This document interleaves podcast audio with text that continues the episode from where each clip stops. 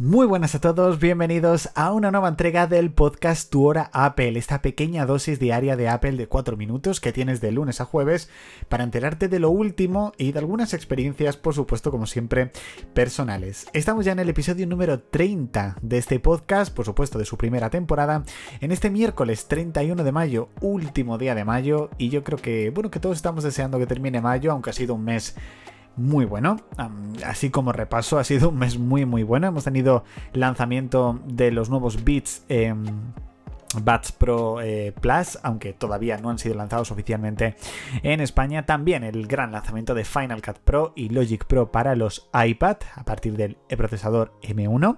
La nueva correa Pride 2023 y algunas actualizaciones como por ejemplo iOS 16.5 y en el resto. O sea que ha sido un buen mes de mayo, pero el mes de junio con la World Developers Conference 2023 va a ser espectacular, ya os lo digo. Muchas gracias por escuchar este podcast, la verdad que le dais muchísimo cariño y espero que sigáis dándole y dejad una buena reseña en, pues, en la plataforma en streaming la cual estés escuchando y compártelo con tus amigos en redes sociales que seguro que va a llegar a muchísima más gente.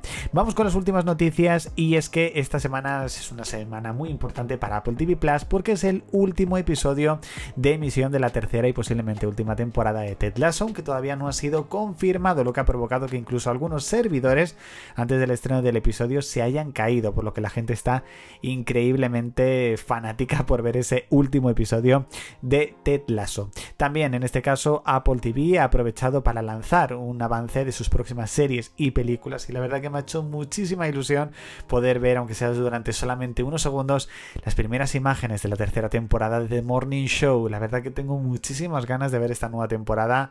Lo estoy deseando, la verdad. No sé vosotros, pero para mí es una de mis series favoritas de esta plataforma.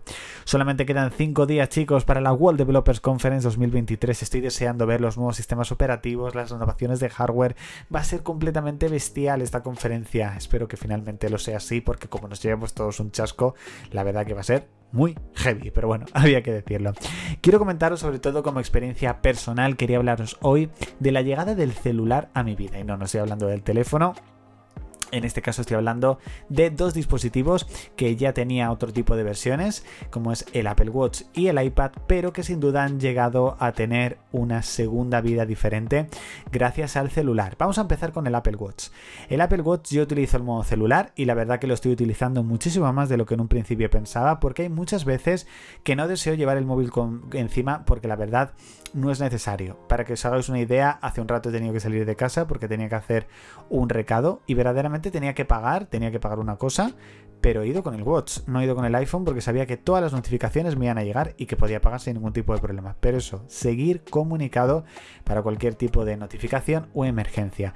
También en el tema del gimnasio, yo ya os digo que no me llevo el móvil, llevo únicamente el Watch para medir el deporte música, incluso los podcasts, lo tengo todo ahí gracias también a los AirPods, o sea que una auténtica basada. Y en el iPad ya os digo que es un dispositivo completamente diferente cuando es celular, completamente independiente, sin tener que depender de, vale, lo conecto al wifi del iPhone, lo comparto, ahora tengo que quitar el wifi del iPhone. No, es absolutamente bestial.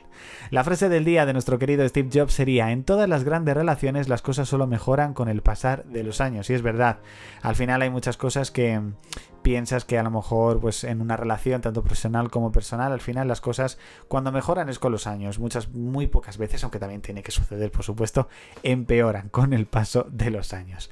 Hasta aquí chicos esta entrega de tu hora Apple episodio número 30 esta primera temporada desde miércoles 31 de mayo 5 días para la World Developers Conference 2023 de nuevo muchísimas gracias por haber escuchado el podcast aquí. Espero que lo apoyes. Recordad que seguimos en la cuenta de Twitter en el blog de 0941 y también en Telegram. Y muy pronto el día 5 también de junio, estreno del canal de YouTube de 0941 Toda Apple. Así que nos vemos, nos escribimos y nos vemos, nos escuchamos todo. Chao chicos.